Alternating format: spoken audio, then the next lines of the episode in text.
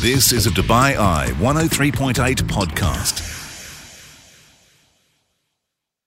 Right, you're listening to the Bite Size Business Breakfast. What that? Uh, that is the best bits from Business Breakfast on Thursday, November the 10th. One of the best bits was, of course, our regular update of all things property, property advice for real with Houza. Sarah Hewerdine joined us live in studio.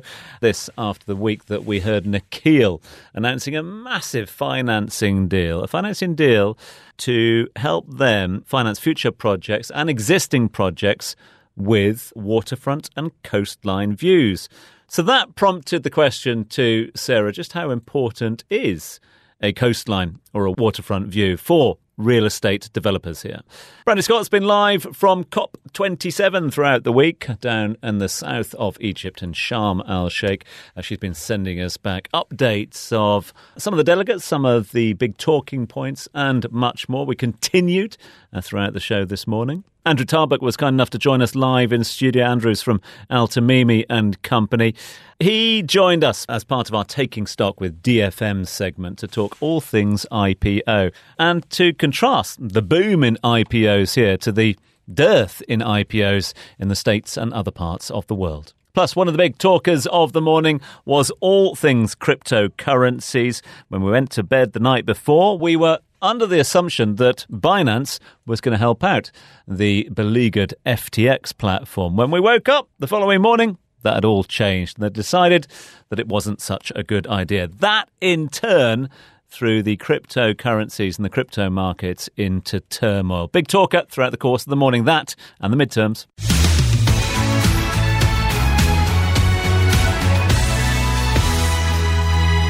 Uh, let's turn our attention to some of the big talkers of the morning. Uh, yet the midterms ongoing at the moment. We've still got no clear confirmation as to who's taken power uh, of the various houses, Senate, representatives, and otherwise. We'll keep an eye on that one. The one thing we can say for sure is that the red tsunami uh, became a red wave and is now just a little red trickle lapping at the Lightly side. Lightly lapping. at the moment. Uh, that's one of the stories today. The other big story today is all things cryptocurrencies. Uh, let's have a look at the cryptocurrency markets in a few moments' time. Uh, why uh, has this uh, woken our attention? Because when we went to bed last night, when we tucked ourselves in, we thought that nice old Binance was going to come to the aid of poor FTX, the embattled uh, rival um, cryptocurrency platform FTX, which put out the begging bowl yesterday. Binance came to the re- their rescue, um, but they've slept on it and decided, nah, you're all right. Abrupt reversal overnight. Cryptocurrency exchange Binance pulling out of a deal to acquire its embattled rival FTX, saying the company's problems were beyond our control or ability to help. Uh, George has been trying to make sense of this one overnight. Yeah, I mean, CZ, uh, the CEO, obviously of Binance, uh, originally uh, agreeing to bail out his arch rival. I mean, they they haven't had a close relationship, uh, to say the least. Uh, Bankman Fried was definitely a competitor of his, but then it became clear that they that the company did rescuing. They signed a letter, but it was a non-binding letter. Everything went very quiet yesterday afternoon, and then late last night, while we were asleep, CZ uh, basically, or CZ, depending, I think it's CZ, uh, did a, basically wrote a tweet saying, We tried, and then a crying face emoticon. Um, I've said this before. I don't think CEOs of major multi billion dollar companies should be using emoticons to communicate. Crypto, isn't it? I know, but I mean, it's a serious, like, essentially now, uh, uh Bankman Fried needs four billion dollars. He said he said in a well, I mean, in allegedly off the record conversation last night that every single news organization seems to have coverage of.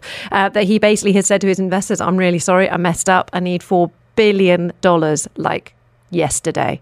Otherwise, the whole edifice is going to come crumbling down." It is the it's the battle of the acronym acronymized word names, isn't it? Yes. Because you've got CZ versus SBF because that's what that's what he gets known Sam as. Sam Bankman Fried goes at, isn't it? SBF. Yeah, we've got one with very big curly hair and one with very little hair as well. they're, they're literally they're sort of arch nemesis, nemesis, nemesis. Anyway, um, much of this is too complicated for anyone apart from the, the serious professionals to understand. So I got in touch with Matt Blom, who is of course the Business Breakfast Bitcoin Matt, and I asked him last night what was going on It appears that we are experiencing the final unintended consequences of the Luna collapse earlier this year. Following that, Three Arrows Capital, Voyager and Celsius went bust and ran into financial difficulties. FTX and SBF, as he's known, the CEO of FTX and Alameda Research, was heavily involved in trying to, to bail out and support those those companies. And it now uh, would appear that he was doing that to actually try and protect his own position. And as things have come to light, in the last few days, and the balance sheet has been leaked, and it caused some concern from CZ from Binance to come out and say that you know they would be exiting their FTT position, which was the catalyst to kick off this move. Very quickly, it moved to a situation where where Binance were actually looking to acquire FTX. In doing so, it would have meant that the exchange token FTT was going to lose value as a as a part of, of the FTX ecosystem. Uh, that selling pressure has probably then put a lot more pressure on various different loans that were out by FTX and Alameda into into the ecosystem. Okay, so I also asked him whether or not a deal between Binance and FTX would be enough to stabilize the crypto market. Remember, that deal now is definitely not going to go ahead. So this answer feels even more ominous. This has caused a, a rush for everybody to exit their positions and, and go to stablecoins and uh, assess whatever risks they have outstanding to FTX and Alameda. So now we, we wait to see uh, the dust settle and to see if the, if the selling is over, if there is more to come. It's very very much so a very a very risky time to be trying to guess what happens next at this moment in time. I think uh, it's going to take a few more days for us to really know the true picture and to see if there is any actually spillover into any other exchanges, which might actually cause further downside across the crypto markets poor Matt. He doesn't sound very cheerful, does he? I, I remember back when, by, when uh, uh, when uh, what's Bitcoin was up at 43, 42,000, uh, and you'd have him on, and he sounded all buoyant and upbeat. And now, of course, the bottom's falling out of the market. Yeah, as he was saying there, waiting for the dust to settle. Let's have a look and see what um, Bitcoin's doing as we speak at the moment. Bitcoin trading at sixteen thousand four hundred forty-one. Uh, US dollars at the moment, which is significantly down from its uh, market price yesterday. So we will keep an eye on that one for you. And spare a thought for uh, SBF as well. Um, which is weird. It's it's it's a it, it, it he's the man that sort of bailed out crypto yeah. A couple of months ago. Um, and now he is uh, he's the one that is uh, needing the bailout, but it's not forthcoming as well. Started this week firmly in the realm of the billionaires, estimated fortune of more than $15 billion, according to, you know who, Bloomberg Billionaire Index. Um, however, s- finishes this week um, uh, with, well, a significantly less amount in the kitty. In fact, uh, latest analysis suggesting that uh, the white knight of crypto, as they call him, has lost 94% of his wealth in one single day of trading. Makes me feel a little bit better about the fact that I got into cryptocurrencies when it was at its peak. Um, I mean, into cryptocurrencies. I mean, like bought a tiny little ETF, but still, it's now you know, a third of its original value. 94% collapse, the biggest one day loss by a person tracked by the index Ooh. like ever. This is the Bite Size Business Breakfast, exclusively on DubaiEye1038.com. And we have all seen a remarkable surge in companies going public in the UAE, uh, rendering a major boost to the GCC markets. 27 IPOs across the GCC, uh, raising a total of 14.5 billion in 2022. And these numbers are changing all the time. This is just uh, the latest numbers from Markaz, GCC Equity Primary Offerings Report report from Markaz uh, a couple of weeks ago. Year to date, UAE witnessing the highest offering amount with um, a total value end of October 9.7 billion being raised through five very significant IPOs, which seems to be bucking the trend internationally. Again, something we're seeing uh, time and time again, be it markets, uh, be it real estate or otherwise, and also IPOs. Wanted to get more context on this, uh, and who better to ask than partner, head of capital markets at Al Tamimi and company. Andrew Tarbuck has been kind enough to join us live in studio. Andrew, morning to you. Morning, Tom. Morning, Georgia. Let, we're going we're gonna focus down on some of the, the individual IPOs in just a few moments' time. But just want your thought on that sort of wider topic. Um, we are hearing reports coming out of the US concerned that they haven't seen the number of IPOs that they have in recent years. In stark contrast to what we're seeing here in the region, is that is that fair? Yeah, that's that's absolutely fair. I mean, I think you know the number of IPOs that you see in the US and Europe is significantly down, and part of that story is in the particularly in the US is the end of the SPAC boom, and obviously there were there are multiple SPACs coming to market particularly last year, that's all dried up. So that that's really particularly the story in the US. But in the UK, I mean, there has been a real dearth of listings, and there's been a listing recently, which is Ithaca Energy, and that debuted, and the share price was dull. And so, literally, you're seeing the performance of these listings in London not performing to, to expectations as well. So, just across the board, um, the, the, the amount that's being raised is low and also the actual number of issuers coming to market. And obviously, we saw Porsche was very successful, um, but I think that was seen as, as hopefully a bellwether, particularly in Europe. But it, it didn't really transpire that way, and it didn't really lead the market. So there's a couple of bright spots, but that's it. And so certainly, you know, investors, bankers are looking to this region for sure. And yeah, this is the hottest of the hot IPO markets. I mean, I've never seen anything like it here. Um, it's incredible, but it's partly due to what's happening just around the world. You know, the, the, the, figures and the index performance that you see here is just so incredibly good compared to the rest of the world, which is highly volatile and very challenging.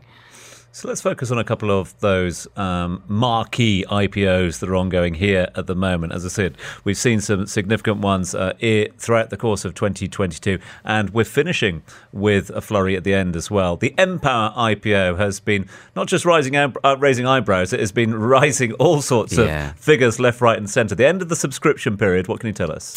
Yeah. So uh, look, I mean, we're into Q4, and people are saying, "Well, look, is is this?" IPO market going to tail off towards the end of the year.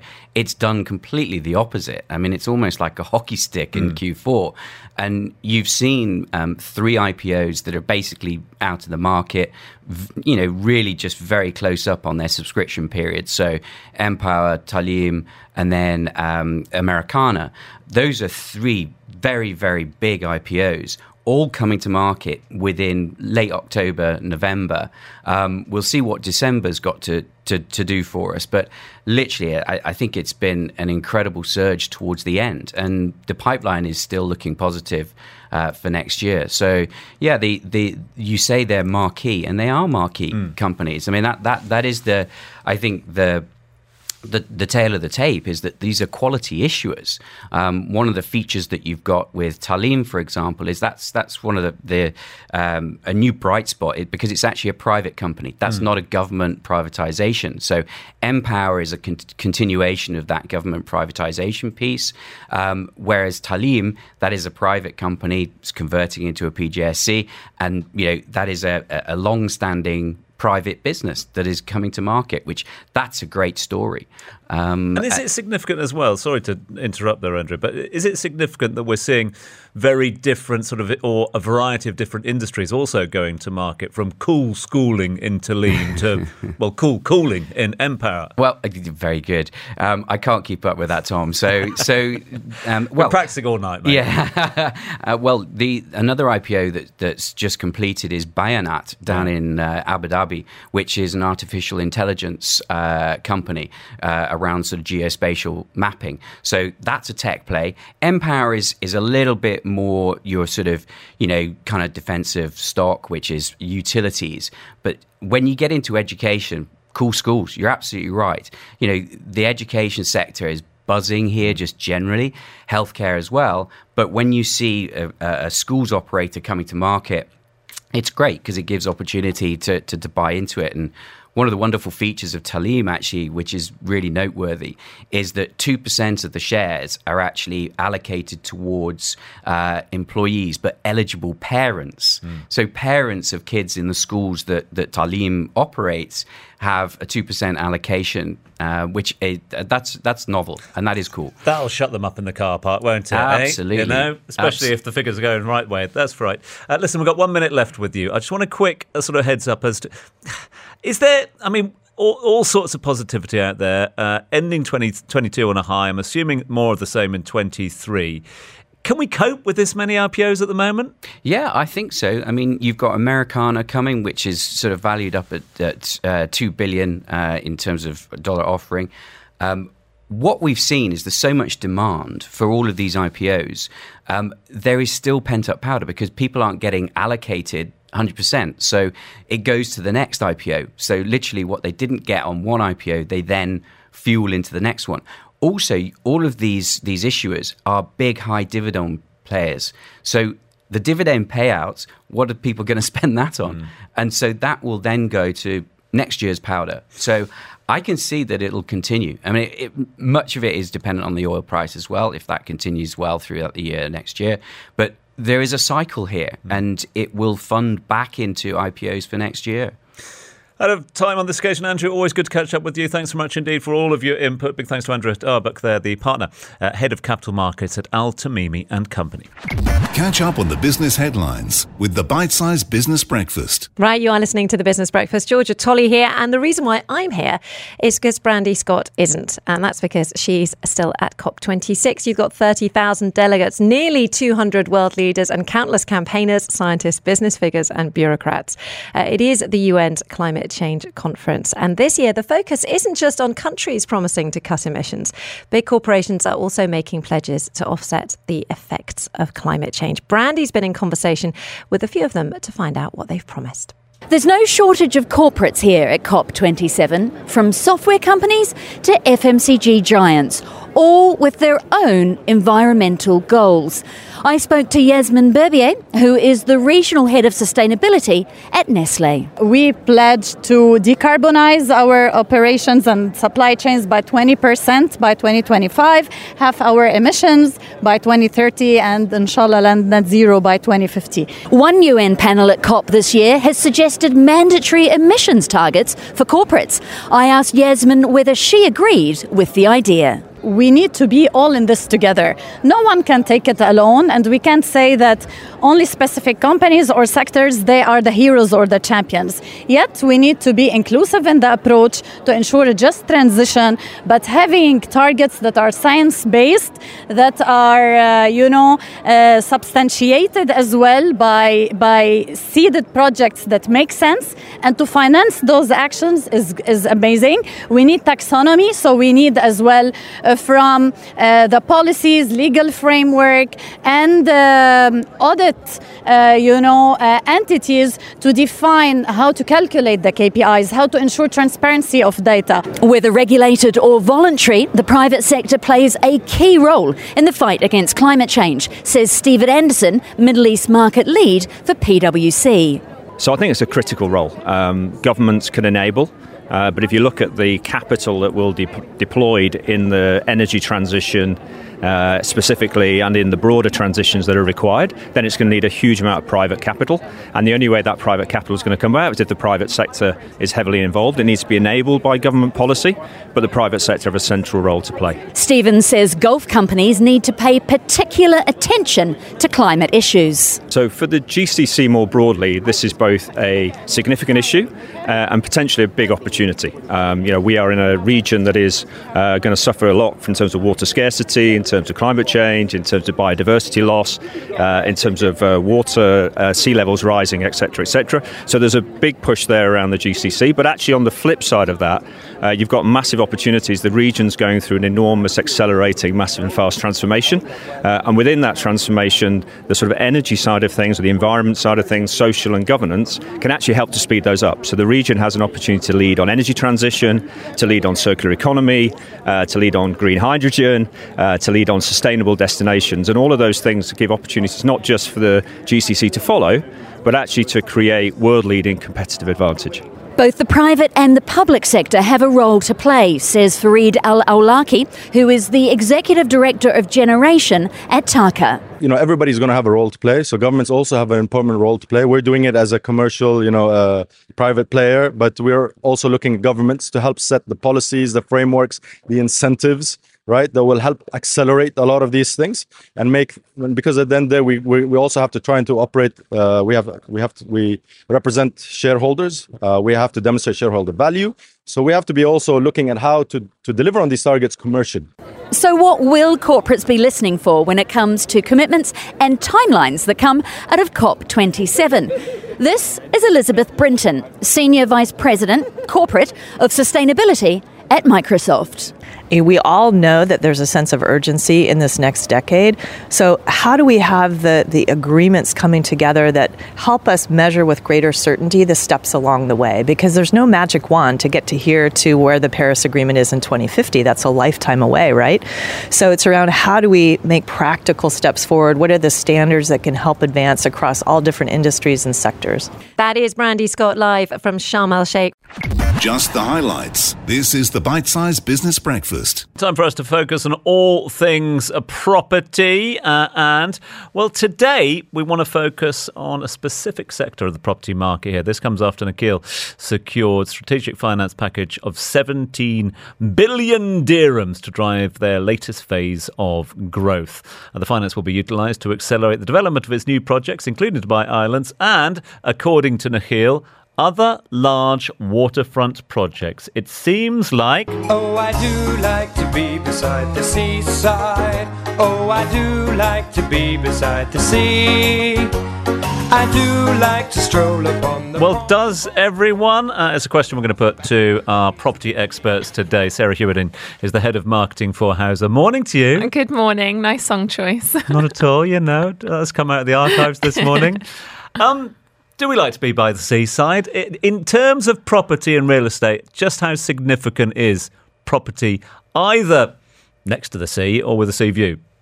Extremely so, yes. Um, I think that's something we've noticed in the last couple of years as we've seen a lot more international investment pour into the uh, Dubai market. So, uh, this announcement from Nakheel definitely uh, gives us a wealth of new supply in that area. I mean, the Nakheel announcement, the Nakheel numbers were eye-watering. I know it's buying back a lot of debt, and there's it, all sorts of economics involved in where mm. that money's coming from, etc. But it is a signi- it's significant that they've gone to market with that figure, and and and sort of uh, almost a recommendation to others as well that this is where they want to focus their future. Extremely so, yeah. So when we look at you know the, the financing that's come in for Nakheel, and we look at the areas in which that's going to go, you've got Dubai Islands, previously Deira Islands. They've already announced that's going to have roughly thirty-eight thousand residential units. That's huge, considering last year in Dubai, thirty-five thousand was the total number of handed over units. 38,000 is a very large number. Now, this will be staggered, there'll be projects, it will take a long time for that to materialise. But we know that a large portion of will go towards there, but then you've also got to look at um, Palm Jebel Ali. Mm. Uh, this is also going to be a very large waterfront project, again, which the financing is definitely going to go towards. So when you look at that, you've got around. I think the figures we're hearing at the moment are around 1,700 villas, about 6,000 apartments. So, again, prime waterfront location. And this is definitely where the financing will go towards. What's what's it look like in terms of price per square foot or square meter here when it comes to waterfront? Uh, depends where you look. To be honest with you, look somewhere like Emaar uh, Beachfront, which is prime. You're right on the beach. You're looking at around seventeen hundred dollars a square foot, quite attractive. If you look towards Jumeirah Bay, you're looking much more towards around three four thousand uh, dollars. So it varies depending on which area of the market you look at, the type of unit. Um, but again, varies a lot, but still attractive when you look on a global scale. I'm going to ask a silly question. That's because I can, um, and I do. Uh, but does does does beachfront change from waterfront as well? The reason I ask is obviously we've got a load of waterfront properties here, be it on the canal, uh, down at the creek, or otherwise. Is that different? Yeah, there is a slight change when you look towards beachfront and waterfront. I think that's an important distinction to make because when you look at waterfront properties, and you know everyone talks about waterfront properties, when you look globally, a lot of people think about waterfront as getting direct access to maybe beaches, mm. whereas here we consider waterfront as maybe the marina or maybe even JLT on the lakes, for example. Mm. So uh, there's a lot of different variations, but yes, when you look towards direct water access, then you definitely see more of a premium on that tag. Let's talk about supply and demand. I mean, intention there from Nakheel and a sign of intention with the announcement of their financing as well. A lot of their infrastructure is in place. You mentioned there the Palm Jebel Ali, a lot of the infrastructure is in place there, so opportunity for them to fast track that. Uh, in terms of land availability, waterfront or, sorry, beachfront or coastal uh, land availability. Do we have a lot here or not? So, a lot of it thus far has actually been announced recently. So, with these two new projects, you've got uh, a lot of the land and prime Dubai taken up. You've had Lumaire that's recently ongoing. So, there's not a huge amount left per se, but you've got these projects that, honestly, when they start announcing projects and handing over, you've got 10 plus years of you know waterfront properties that will come to the market. So, although a lot of it may already be you know taken from a land perspective, you've definitely got longevity on how those projects will hand over compare and contrast if you can as well, because we're looking at it a lot from a property point of view. We talk often, don't we, about um, the the visa uh, possibilities now. Um, we're seeing a lot more wealth coming into the city as well. Uh, with wealth, wealth comes demand for well higher uh, demands when it comes to property and real estate as well. Is this a sort of perfect fit uh, when it comes to waterfront, when it comes to beachfront, when it comes to coastal facing for the high net worth individuals looking to move in? Yeah, one hundred percent, and that is definitely what we have seen uh, for you know who has attracted these type of units. So when you look at the price point entry now for Dubai to get a residential visa, for example, it's only about five hundred fifty thousand uh, dollars with that new two million dirham benchmark. When you compare that to other cities they'd look to reside, Monaco, $1 million, Singapore, 1.8, mm. uh, UK, about 2 million. I'm talking about direct access for residency through property. So Dubai is very attractive now. And if we're introducing more waterfront property, and that waterfront property varies from you know studios and one beds all the way up to four bed duplexes. So you've got a really variety of units now that's going to cater towards that. And like I said, the point of entry now is far more attractive. We talk about supply and demand here in Dubai. I mean, lest we forget as well, we've got a very long coastline across the whole of the UAE. Mm. We've got Abu Dhabi as well, and we've seen a focus there, a shift of focus towards the islands. That is a natural archipelago of islands. Huge potential down there. Absolutely. Yeah, and I think when you look away, you know, look a, away from Dubai down that coastline, there's definitely a lot more opportunity as we head towards Abu Dhabi. And I think it'll be interesting how Abu Dhabi develops because Dubai has done so well and we've really, you know, there's a spotlight on Dubai now globally. I think it'll be interesting to see how the developers adapt down that coastline and what else they introduce. And it's like every city, it will build and it will expand. And I think uh, we're, you know, we're just at the start when we look at that. Sarah, thank you so much indeed for your time. Sarah Hewerdine, Head of Marketing from Houza. Uh, Sarah, thank you very much indeed. Thanks for having me. That was the Bite Size Business Breakfast. Best bits of BB on Thursday, November the 10th. You've been listening to a Dubai Eye 103.8 podcast. To enjoy lots more from Dubai Eye in the United Arab Emirates, just go to DubaiEye1038.com or find them wherever you normally get your podcasts.